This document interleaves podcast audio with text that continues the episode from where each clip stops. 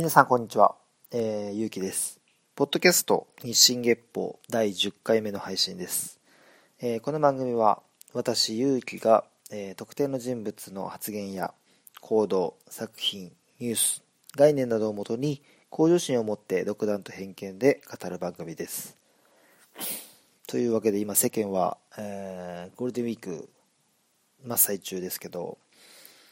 まあちょっとね、TOKIO の山口さんとか、そういうニュースがちょっと最近、ワイドショーにぎわしてますけど、絶対許されないような行動をしたんですけど、うん、社会から抹消するっていうのもまたちょっと極端で、何かしらの形で社会に復帰できる仕組みっていうのは、うん、容認していかなきゃいけないんじゃないかなって思う部分はあるんですけど、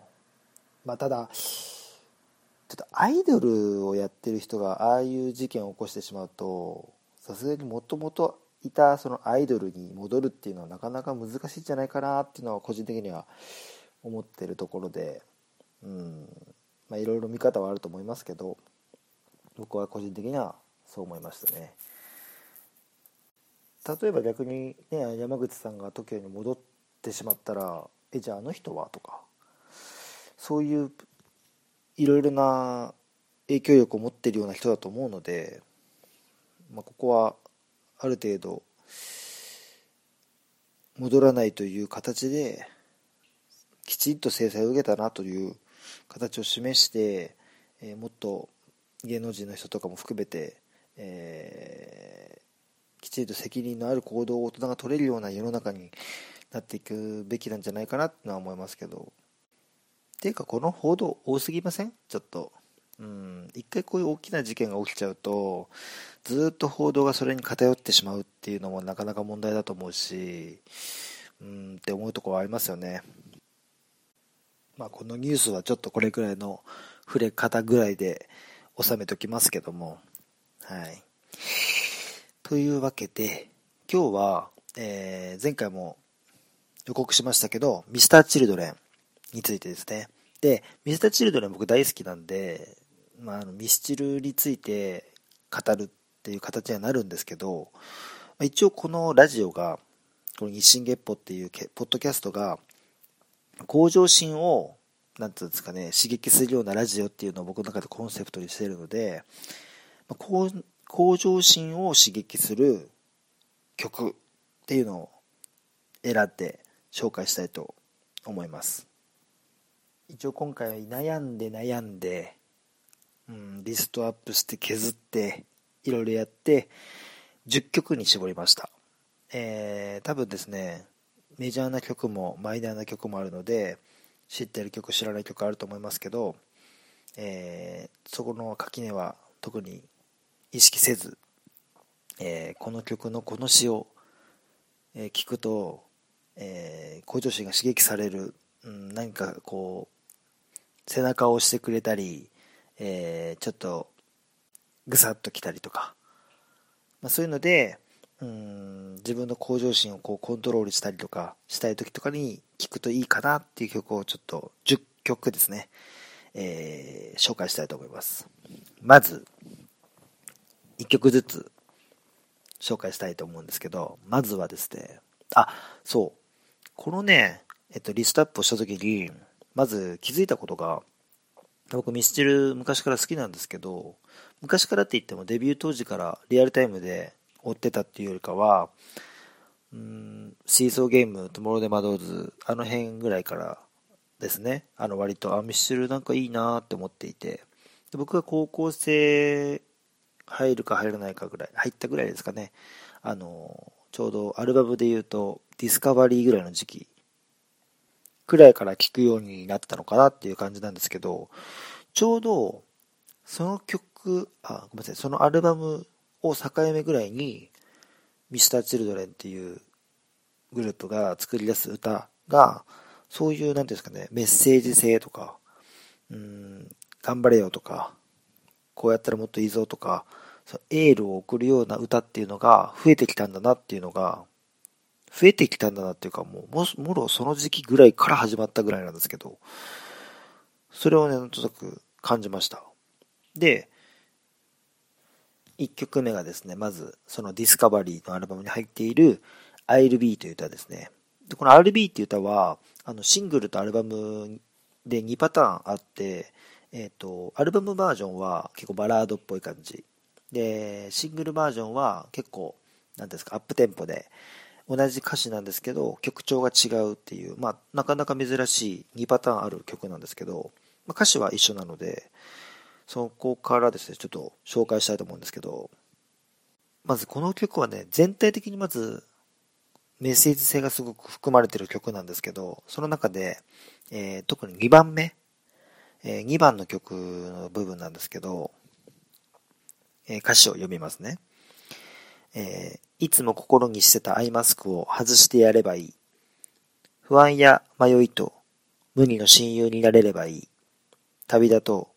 明日はないぞってな具合に。胸に刻みながら一歩ずつ進んでいつだって夢中だ。不甲斐ない自分に銃口を突きつけろ。当たり障りのない道を選ぶくらいなら全部放り出してコンプレックスさえもいわばモチベーション。人生はいつも Q&A だ。永遠に続いていく禅問答。そしていつの日か僕もデッド、デッド、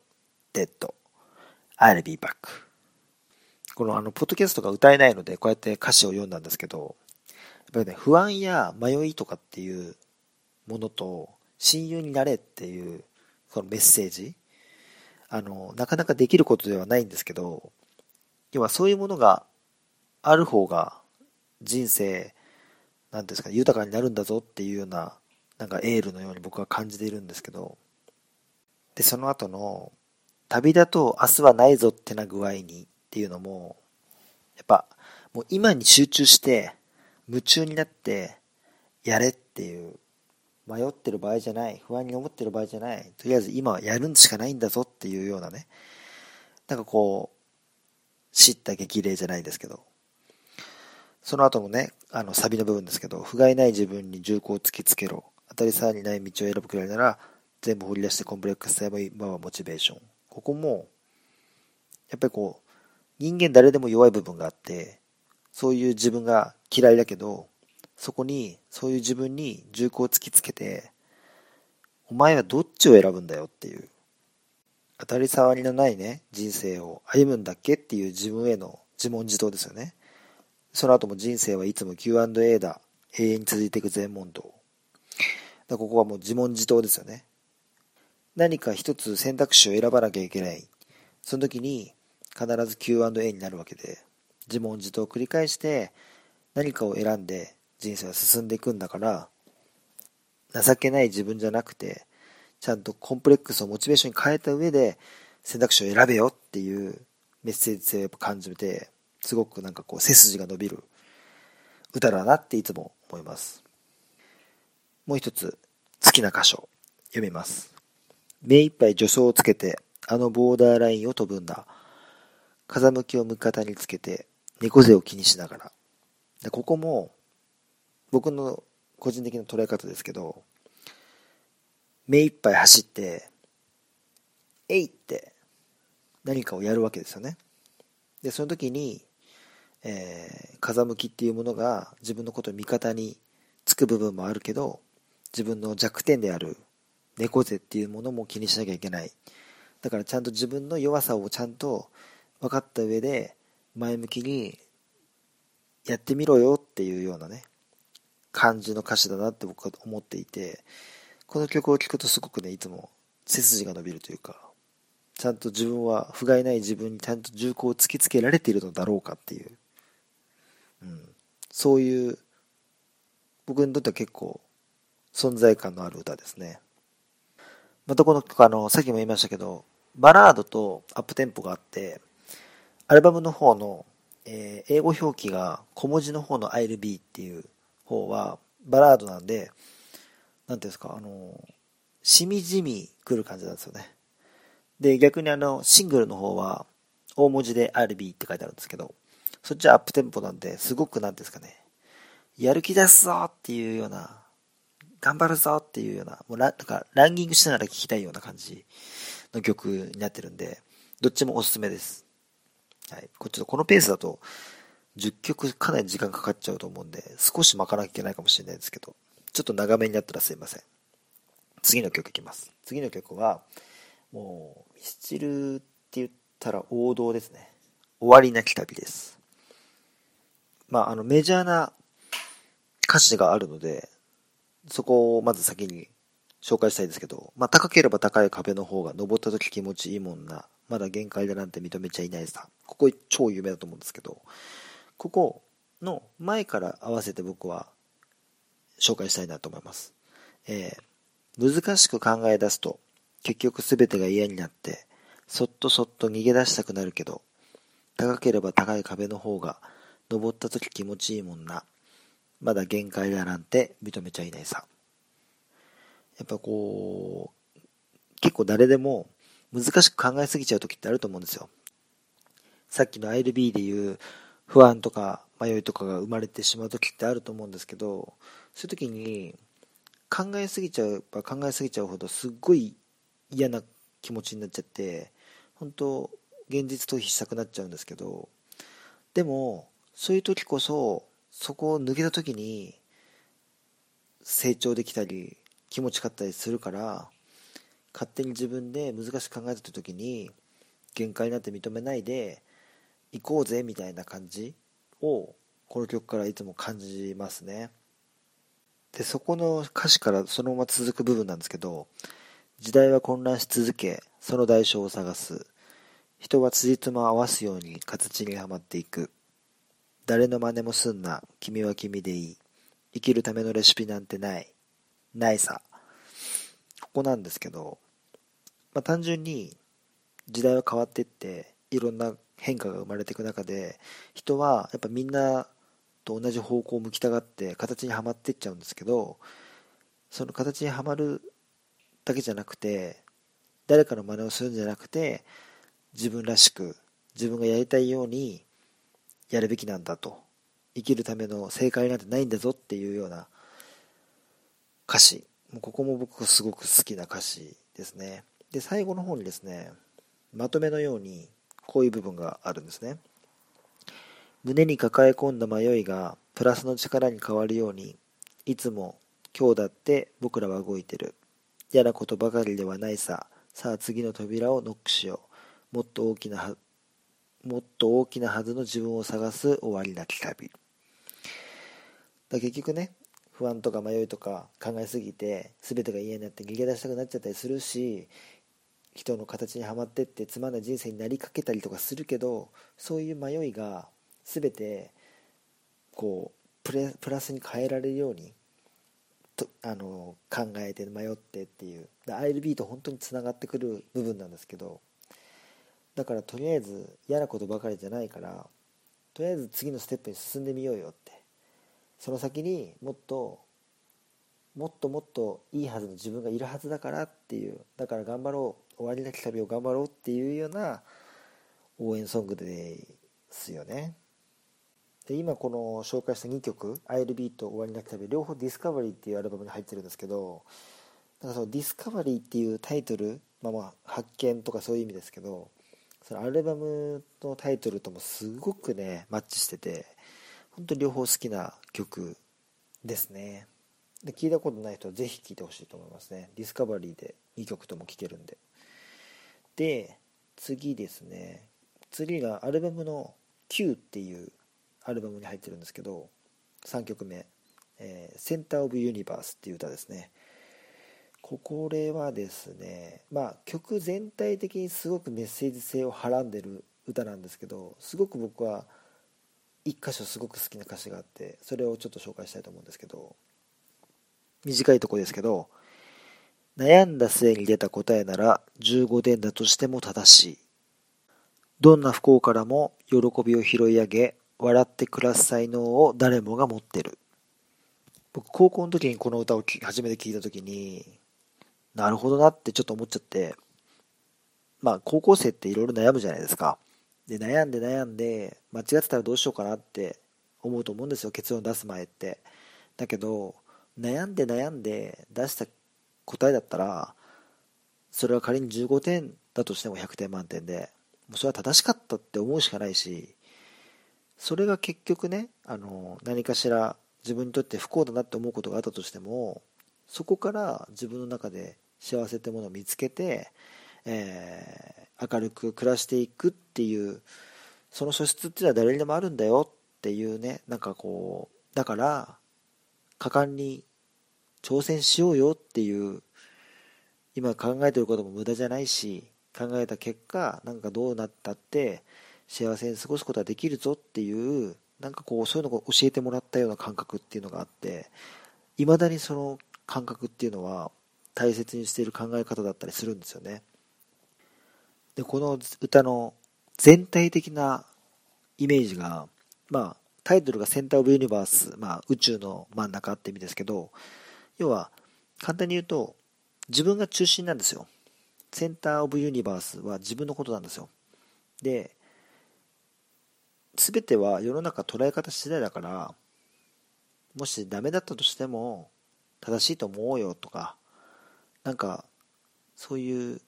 楽観的に自分主人公なんだから楽観的に生きようよみたいな歌なんですよ。そこがねなんかゆるさもあってなかなかこういい歌なんですよね。そんなに有名じゃないとは思うんですけどぜひこれも聴いてみてください。で次が4曲目ですね。これもね Q っていうそのセンターオブユニバースと同じアルバムに入ってるんですけど、えー、Everything is made from a dream っていう歌ですね。まあ全てのものが夢から始まってるみたいなタイトルなんですけど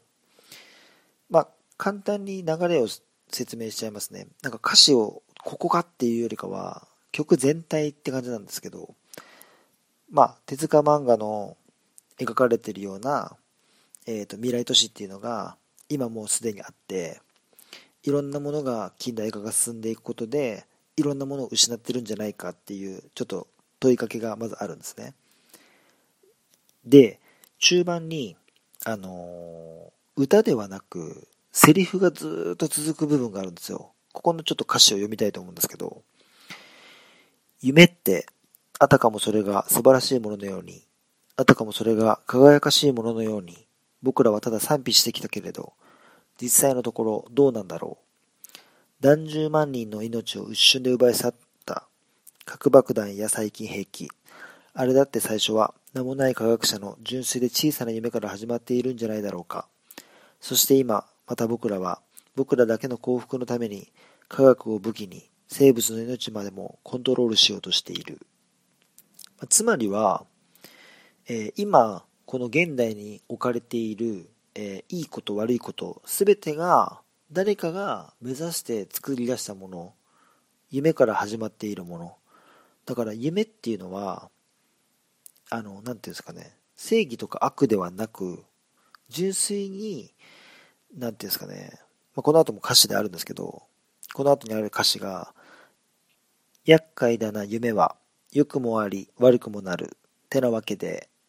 えー、僕らの手にかかってたりして321で今こそ打ち上げよう僕らの夢。Everything is made from a dream だから結局夢っていうものをどれだけ人に価値を与えるかどうか、えー、誰だけ人に失望を与えてしまうものなのかどうかっていうのはもうその夢を持つ人の手にかかってたりするし逆にその人の夢が叶った後にですねその対象になるものを悪用されて悪い方に使われてしまうこともあるだろうしいやそこに正義とか悪とかもうすでにあるわけではないので、うん、もうやりたいことを信じて打ち上げてみるしかないんじゃないかっていうようなねちょっとこうあんまり人が伝えてこなかった夢の形っていうのをすごい僕らに提示している歌だなっていうところで僕はすごく好きな歌なんですよね、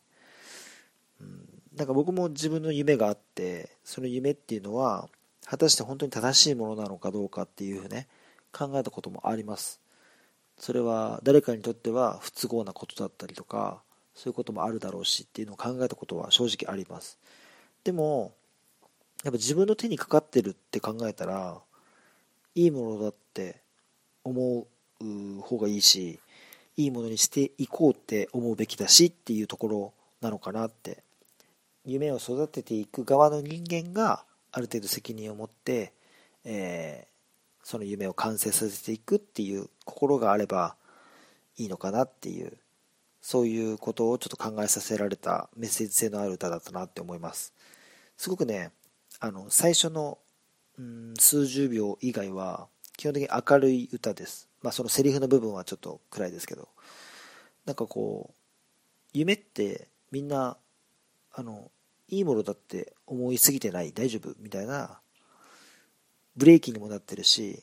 でも信じて進まなきゃいけないしっていうこう何ですか二面性を持った歌でちょっと考えさせられますねはいそんなこんなで次が5曲目ですかねえー、蘇生という歌ですね。It's a Wonderful World というアルバムに入っている蘇生ですね。こちらが、まず歌詞から読みますね。えー、そう、何度でも何度でも君は生まれ変わっていける。そしていつか捨ててきた夢の続きを。ノートには消されはしない。昨日がページを汚してても、まだ書き続けたい未来がある。うん。これも、まあ、夢を目指してやりたいことをやっていく中で、まあ、いろんな失敗とか挫折とか諦めてしまう夢とかいろいろある中ででも立ち上がってまだまだやりたいこといっぱいあると。あの一個の夢が終わってもまだこの夢はあるぞっていう。要は何度でも何度でも倒れてもむしろそれを生かして、えー、その過去を引っ張って新たな夢に向かっていくっていうまだ残っている夢に向かっていくっていうようなこうポジティブな気持ちになれるような歌ですね。でこの後がちょっとまた少し違うテイストなんですけど叶いもしない夢を見るのはもうやめにすることにしたんだから今度はこの冴えない現実を夢みたいに塗り替えればいいのさ。そう思ってるんだ。変えていくんだ。きっとできるんだ。だからこう叶いもしない夢をね見ないっていうのは一つの成長なのかもしれないんですけどある程度こうあこれを目指してもしょうがないなっていう夢はもう見ない。でもだからって人生がつまんなくなるわけではなくて一見そのね夢を諦めた冴えないと思われるような現実を夢みたいにちょっとずつちょっとずつ上にですね色をつけていって夢みたいにしていけばいいじゃないかってそう思って変えていこう絶対できるぞっていうこう自分へのエールですよね。すごくなんか、うん、ポジティブな気持ちになりますね。なんかこういっぱい失敗がされているようななんか内容の歌詞なんですけど何回でも俺は起き上がるぞっていうそのたくましさをすごくうん、描いたいい曲だなっていうすごく思います。そういう人にならなきゃなって思う曲です。すごくこれも好きな曲です。次は6曲目ですね。えー、店長バスという歌ですね。これはアルバムの私服の音というアルバムに入っている曲です。この曲はもう、何ていうんですかね、俺は絶対やってやるぜっていうようなね、上行くぜみたいな、うん、そういう情熱をこう、なんだろうな、奮い立たされる歌かなって思います。ただその反面にある、その弱い部分、えー、そういう部分もちゃんと描いた上でのその対比っていうのがすごくうまくできていて、どっちも自分なんですよ。だからその悪いところといいところを両方描いて、えー、まあ、最終的にはポジティブにやってやるぞっていう気持ちにならされる歌なんですけど、そういう部分がちょっと対比としてあって、えー、対比が2箇所あります。大きく。えー、まず、ここの連中と慰め合っちまえば、向こう側のやつが笑ってたって気づきもせずゲームオーバー。これがまずマイナスですよね。で、その直後に、望んでいればいつまででも成長期。ずっとチャレンジャーでいてるわけじゃねえんだ。ベルトを奪いに行くぞ。ここすごいポジティブですよね。で、サビがあって、で、もう一回同じような対比があります。まずマイナスから。明日こそきっとってたわごと抜かして自分を変えてくれるエピソードをただまってるデクノボー。で、その直後に、そうしてれば時間だけ無駄に過ぎるよ。もうすぐそば待ってるブルーバード。今捕まえに行くぞ。だこれがね、結構リアルだなって思うですよ、この対比2箇所。やっぱり、ぬるま湯に使ってしまって、うん、そこから抜け出す勇気がなかなか持てずに、なんつうんだろう、チャレンジできないかったりとか、明日こそって、なんか、明日に期待して、今自分が頑張らないっていう、そういう弱い部分が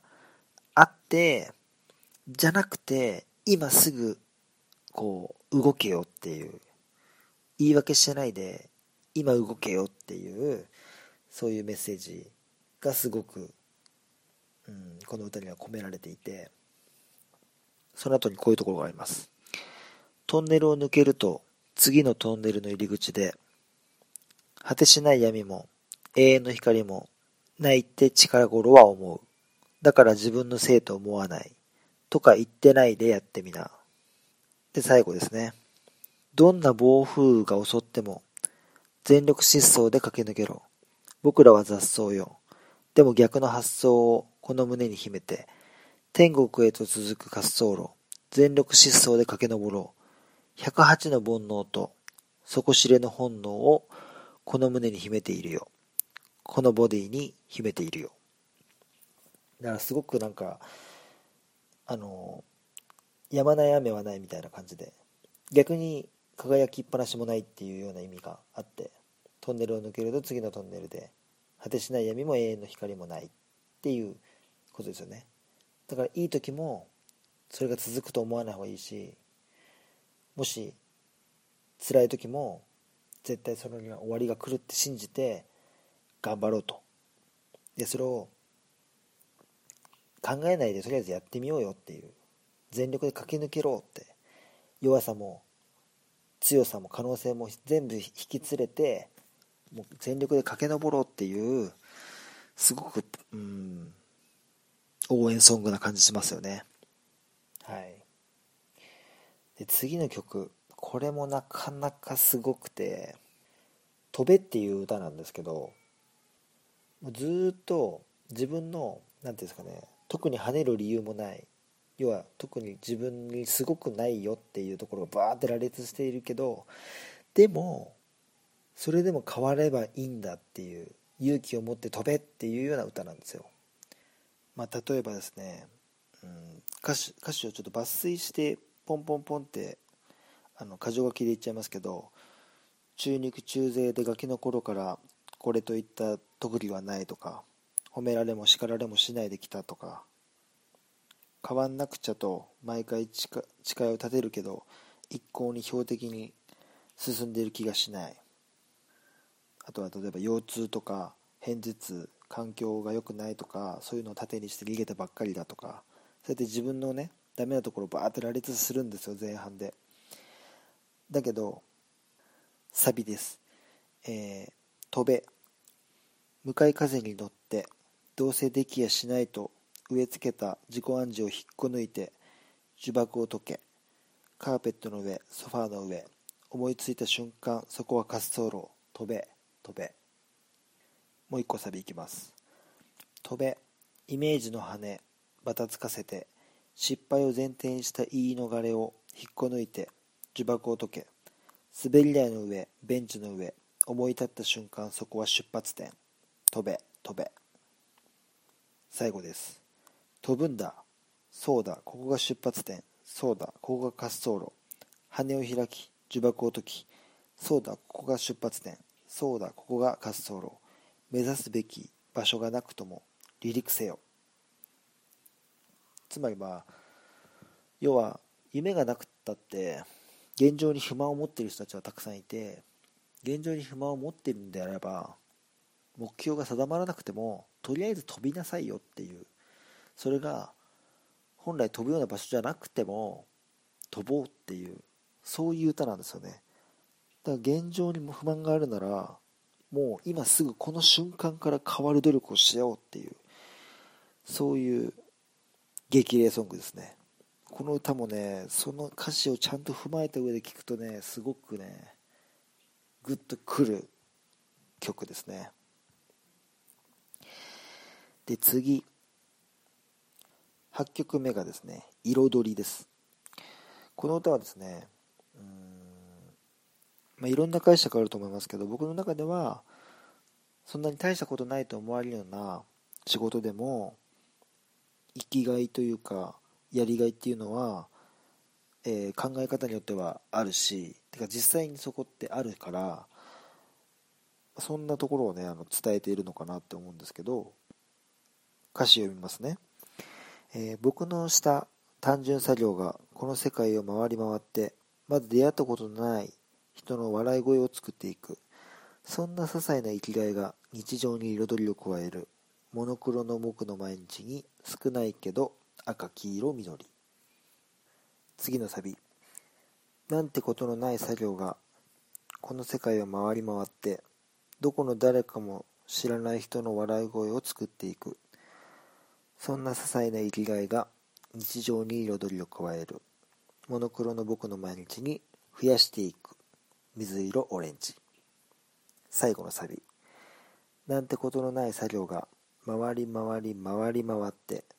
今僕の目の前の人の笑い顔を作っていく。そんな確かな生きがいが日常に彩りを加える。モノクロの僕の毎日に頬が染まる暖かなピンク。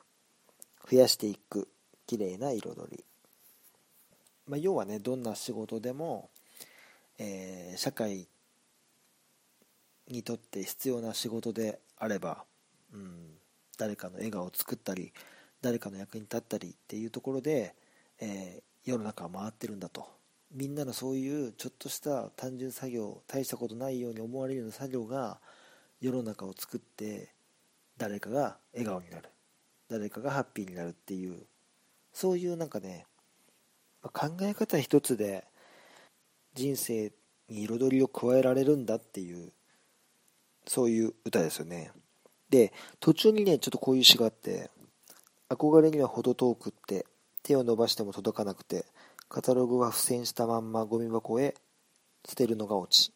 そんな些細な生きがいは時にバカバカしく思える。慌てて僕は色を探す。滲んでいても金銀紫。これはね結構ぐさってくるんですけどさっきまでは大したことないような仕事をしてるんですよ自分の中で。自己分析で。でその中でも喜びを見つければ幸せ誰かの幸せを作って自分も幸せになれるよっていう歌詞だったと思うんですけどここの部分だけちょっと違くて要は本当はやりたいことがあるんですよ。憧れっていうものがあってでもそこには全然手を伸ばしても届かないんですよ。だからやりたいこととかいろんなメモカタログに付箋しているんだけど結局ゴミになっちゃう。だから慌てて色を探すんです。その彩りを。でこう夢があってでもその夢を追っかけていること。それも彩りの一つだし今目の前にある単純作業をやるってことも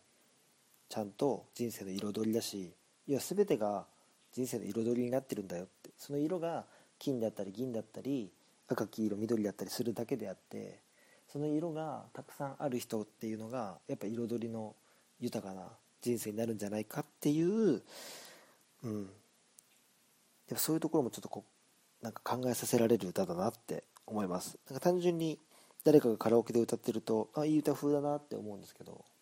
さらに突っ込んで聴いてみると結構細かいところでああって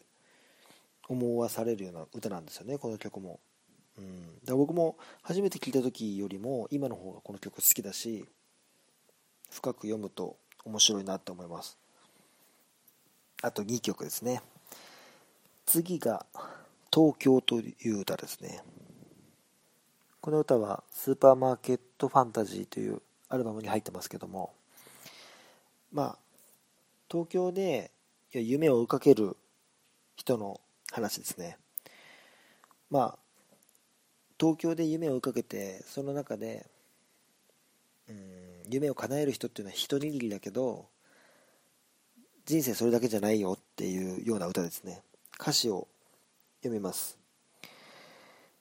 描いた夢それを追い続けたって所詮たどり着けるのは一握りの人だけだと知ってる。それならば何のために頑張ってる？とか言いながら分かってる。この街には大切な人がいる。次の歌詞。描いた夢理想を追い続けたって多分ものにできるのは一握りの人だけどあと少し頑張ってみようかな。それでもいつか可能性が消える日が来ても大切な人はいる。これはもうすごく個人的な解釈なんですけど確かに一握りなんですけど一握りはいるんですよね。だから一握りしかいないっていう失望ではなくて一握りはいるっていうそういう希望でもあると思うんですよ。特に2番目に読んだ歌詞はそういう風に僕には聞こえるんですけどもう少し頑張ってみようかな。一握りだけどもう少し頑張ってみようかな。だって一握りでもいるんでしょっていうなんかそういうポジティブな感覚っていうのがあってさらにその夢がついえたとしても僕には大切な人がいるからっていう何ていうんですかね。うん。その東京で夢を追いかける理由は別にただ東京に憧れてるだけじゃなくてここにそうやって大切な人がいるからっていうのもあるからねっていうのもなんか意味合いとして含まれてるのかなって僕は勝手に解釈してるんですけどすごくなんかね曲も曲の感じもすごく良くてこれはもうね正直説明より聞いた方がいいかなって思います。すごくいい曲です。最後ですね。10曲目「ファンファーレ」という歌です。これはあの映画「ワンピースの主題歌にもなっている曲ですごく何ていうんですかね。これからなんつうんだろう。始めるぞっていうファンファーレなんでそういう意味合いが込められてるのかなって感じなんですけどもうね曲全体がそういう曲なんでちょっと全部歌詞読むわけにもいかないので特別好きなところを読みたいと思います。やっぱここかなってところを一箇所読みたいと思います。まるで袋のネズミ。自分で自分を追い込んでた。さあ旅立ちの時は今。重く沈んだ怒りを上げ悔やんだって後の祭り。もう昨日に手を振ろう。さあ旅立ちの時は今。風を読んででかい方を張れ。で最後ですね。いつか誰もが大人になってちゃっかりした大人になって失った宝物を探しに行こう。なんかねすごく夢は夢で大事ででも自分っていうものもよく分かんなくて考えすぎて自分を追い込んじゃってでもやっぱ今やるしかないっていう。重く沈んだ怒りを上げてもう悔やんだってしょうがないんだから今この瞬間に旅立とうよっていう歌です、うん、やっぱこういろんな曲今紹介しましたけど結構似ているテイストの歌が多いというか現状に満足しない人がもがき苦しんで悩んで悩んでじゃあ何すべきなのかって今行動するしかないっていう曲が多いんですよ。だすごいねうん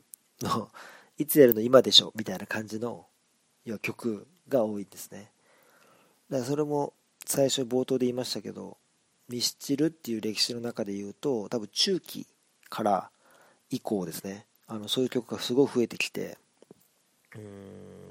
やっぱそういうメッセージ性を人に与えたいっていう願望が、まあ、桜井さんの中にできてきたのかなと勝手に僕は解釈してるんですけど僕はそれに結構救われたり元気もらったりしていたのでうーんなんかこの曲を聴いてなんか頑張ろうっていうモチベーションに変えてもらったりとかあとはなるほどそういう考え方があるのか自分も買わなきゃなって思ってみたりだとかなんかいろんな解釈を曲を通じてなってみるのもいいのかなと。で自分がちょっとちょっと弱くなった時にそういう曲をもう一回聴いて自分を奮い立たせたりとか、うん、音楽ってそういう力が僕はあると思ってるんでそういう意味でもこういう曲紹介をさせてもらいました。ちょっとねあの一個一個、うん、長くて全体的にだれちゃった可能性もなくはないですけどうん、でもちょっと伝えたいことがいっぱいいっぱいあったんでこうなっちゃいました。まあぜひねあの曲を聴いてみてほしいです本当に。僕のこの説明よりも曲を聴いた方が感情も揺さぶられるだろうしでもやっぱこの説明を聞いた上で聞くとやっぱ少しまた、えー、今まで聞いたことある曲だったとしても聞こえ方が変わってくるのかなっていうのは思うのでそれは一つのおすすめかなと思います。ぜひねあの聞いた感想も含めてこの曲のこの部分もいいよとかそういうのがあったらメールでも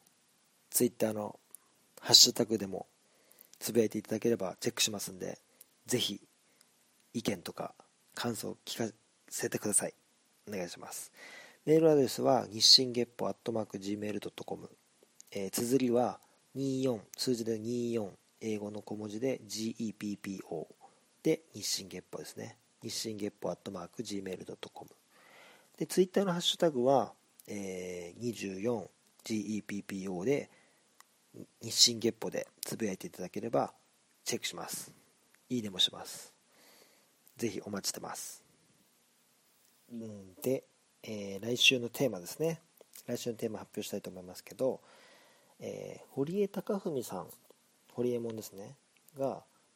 えー、書いた書籍で「多動力」という本がありましてその多動力についてお話ししたいと思います。堀江さんの本も何冊目かなんですけどすごくうんテーマにしたいなと思えるような本だったのでぜひその話をしたいなと思っています。もしねあの読んだ人とかあらかじめメールいただいたりとかしたらそれはそれで読みたいと思ってますのでよろしくお願いします。というわけでですね今日はこの辺でお時間となります。お相手はゆうきでした。また来週。さよなら。